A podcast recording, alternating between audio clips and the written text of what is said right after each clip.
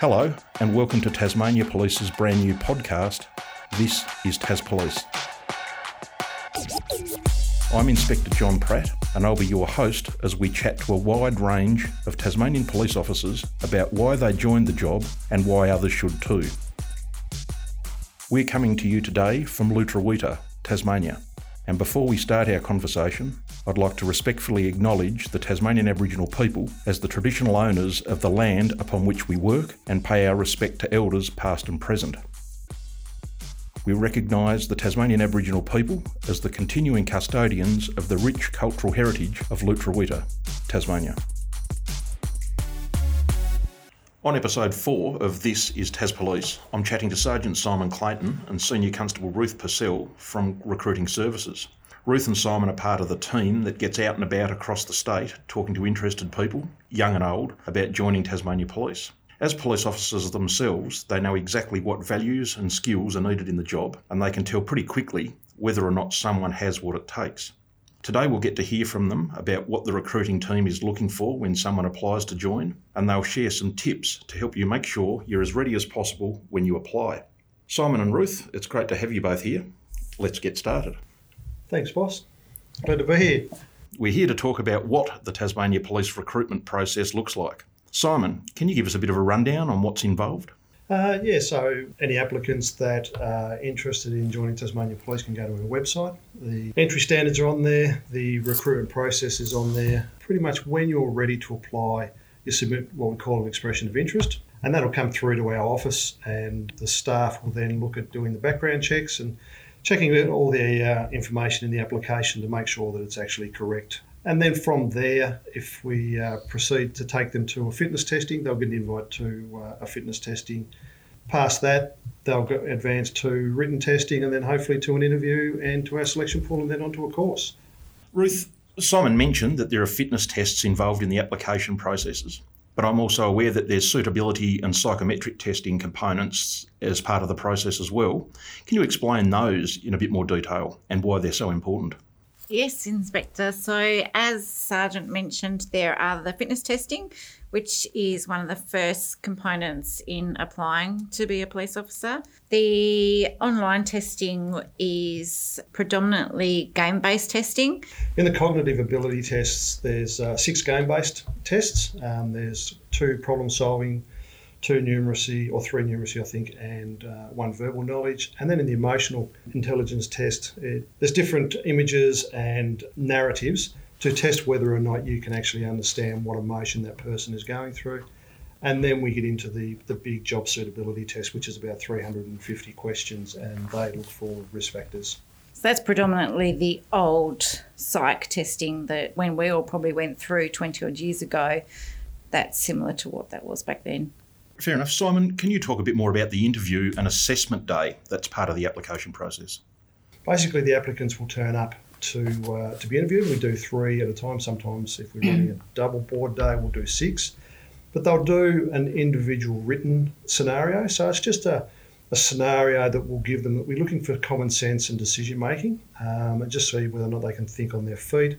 Then they'll do um, what we call a team building exercise. Now, that could be a written team building exercise or it could actually be a physical exercise. And in that, we're looking to see whether or not people can work together or whether someone takes over or sits back or what sort of input each, uh, each applicant has because when they get onto a course, they've got to be able to work together um, as a recruit training course. They'll then do a individual physical scenario, and this uh, this causes a lot of applicants anxiety when uh, when they get to it because they don't know what's uh, what's involved. But again, it's just a simple scenario that police attend every day. And whilst we're not looking for them to be police officers because we, they haven't had the training, we're looking for common sense decision making, how they actually deal with a little bit of conflict, and then they move into uh, to do the interview with your good self as the uh, as the chair, and then two other uh, people. Sometimes we might have the uh, police psychologist on the board, but generally we'll have two other inspectors and a uh,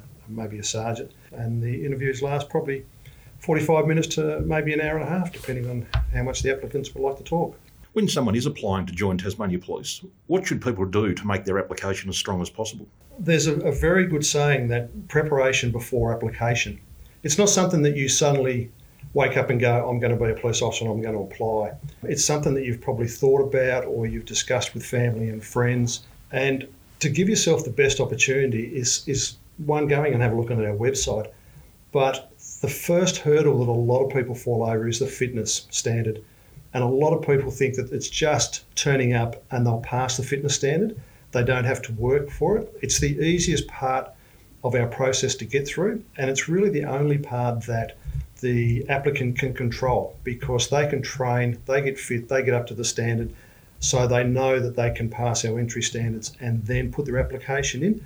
The rest of it then falls into our hands, and we can give them some advice. And we do at fitness testing days now. We give them a bit of an information session as to what to expect. But that's pretty much the, the area that most applicants fall over is uh, because they don't train for the fitness, and they just think because I play sport, I run five, 10 Ks, then, uh, then I'll be able to do the fitness testing. And it just doesn't work that way. Ruth, do you have any uh, comments in relation to how an applicant can make their application as strong as possible? Yeah, I was just going to add on to Sergeant Clayton that we do have some videos on our website in relation to the beep test and the agility test that we currently do as part of the fitness testing. So I would encourage anyone to have a look at those and practice. It's definitely important to make sure that you can pass the fitness testing because, as the Sergeant said, that's something that will let you down. Ruth, I'm aware you have an interesting story about what happened when you first applied. Can you tell us about that? Well, I've been in the job now for 21 years. When I first applied, the exam and things were a little bit different back then. I had to redo part of an essay which was obviously the written component back then, undertook that and then eventually got back through. So I guess what is important out of this is that you might not necessarily get through the first time, but if it's something that you really want to do and that you're determined to succeed in, then just don't give up after your first attempt. So, without giving too much away, you joined uh, the service in your late 20s. How is the application process different for school leavers? School leavers, now might be a good time to identify, obviously, that we have a Year 12 program which we run every year applicants can apply in grade 11, which opens around October each year for grade 11s to apply for the program when they are actually in year 12. It runs now for a week in the school holidays, predominantly in April and September school holidays. And between all of us in the recruiting office, we run that through with them, and that gives the applicants that are interested in policing as a career an insight into what what various areas do the specialist areas, secondary roles, forensics, which is always a highlight. So, yeah, things have certainly changed, and the things that policing has to offer now are certainly different to when I did apply back in my late 20s. Can I just add to that? Because I didn't apply in my late 20s. I applied as soon as I left school from grade 12 and that was in 1984, so I don't mind saying I'm 55. And I, I thought I was ready, and the local police officer thought I was ready. But when I got to interview, I wasn't ready, and the chair of the uh, the panel highlighted that fact because I had a bit of a temper back then, and it didn't do me any favours in the interview and I went away and actually reflected on that and, and worked in a warehouse where I was exposed to different ages, different nationalities, and different work styles of a lot of people, and that uh, that actually made me grow up a little bit more. And I came back in '87 and was lucky enough to get through. It was only my intention to stay here until I actually found something better to do, and 35 years later.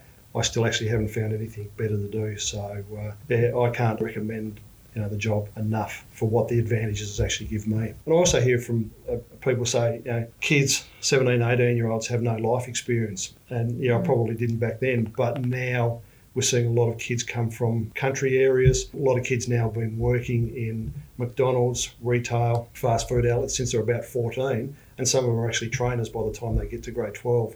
So to me, that's life experience is what you've actually done to be able to develop yourself and make yourself better, not just sit at home and do nothing. Just to add to that, those that have obviously been working in different areas like McDonald's and Subway and things like that have come across argumentative customers, customers that may not be happy with their order and things like that. So to us, they have already experienced some form of life experience. So don't just think that at the age of 17 or 18, when you think that you might be young and maybe not ready, that you need more life experience. To us, that is some degree of life experience, isn't it? Yeah. And we find a lot of young kids now undersell themselves.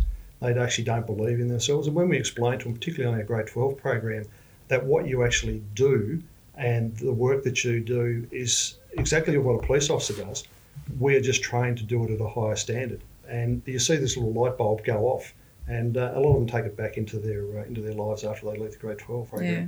Simon, as you just described, you love what you do each day. What's the best part of the job for you, and why do you recommend that job to others? I've worked in a lot of different areas across the state. Probably the best posting I ever had was King Island, where I spent two or three years over on King Island, just because of the work and the small knit community. And I suppose growing up Deloraine, I've always been a country boy at heart, and I like that aspect of, of country policing. So that's why King Island was uh, was probably the favourite posting. But I've been at recruiting now for six years, and the biggest thrill and the most satisfaction I get is out of the grade 12 program. You see these kids come through at grade 11 and in grade 12, and some we're even starting now. We talk to grade 9s and grade 10s, and you remember them when they come through and they get onto a course. And you know they're very nervous. They're not unsure themselves. They don't know what they want to do.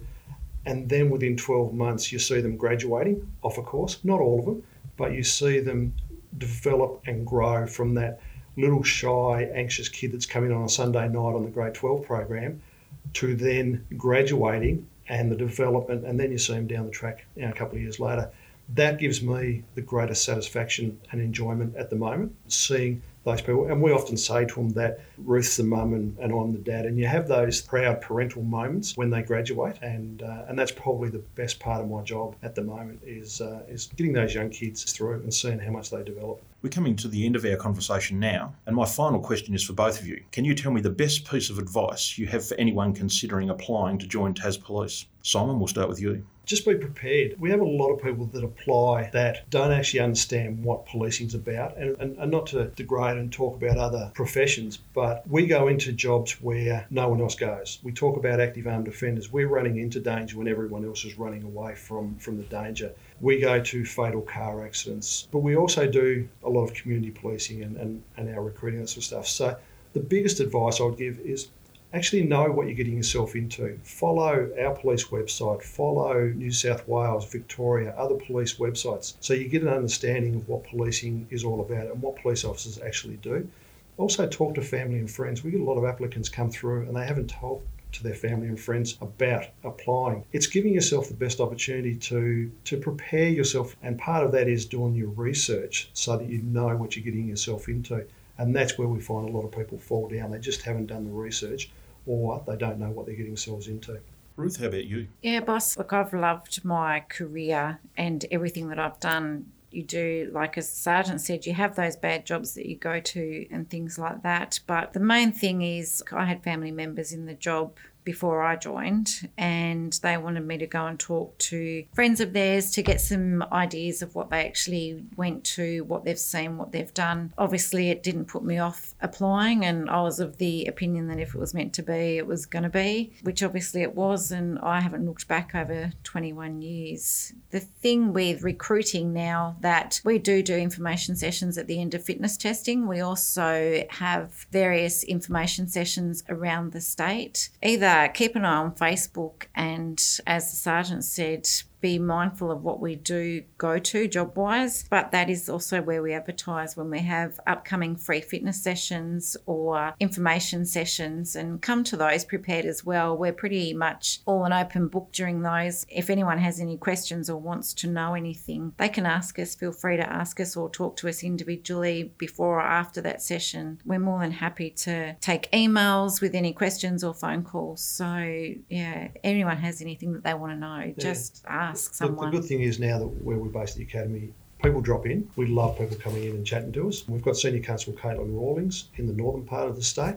Exactly can do the same. If people want to do a one-on-one session or whatever, all they need to do is contact us either by phone or by email, and we can set up one-on-one information sessions with people that want to know about policing and about recruiting and the processes and all that sort of stuff. It's it's just getting people to take that leap and have that little bit of belief in themselves that they can actually do it.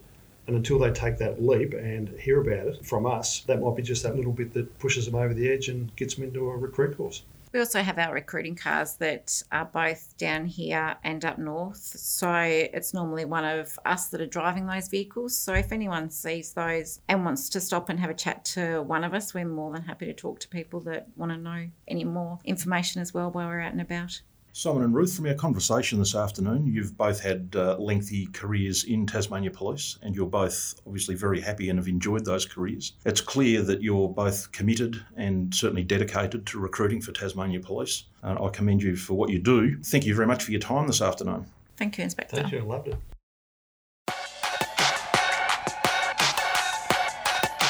It's been great talking to Sergeant Clayton and Senior Constable Purcell today. I hope you enjoyed the conversation as much as I did. Next week, we're going to chat with Inspector Natasha Freeman, who's in charge of Learning and Development Services at the Tasmania Police Academy. We'll get an insight into what learning can look like once you're in the job, and we'll discuss the promotional processes and the opportunities that exist for those who want to advance their careers. If you like what you heard today, please subscribe on your favourite podcast app, and while you're there, consider leaving us a review or a rating to let us know how we're going.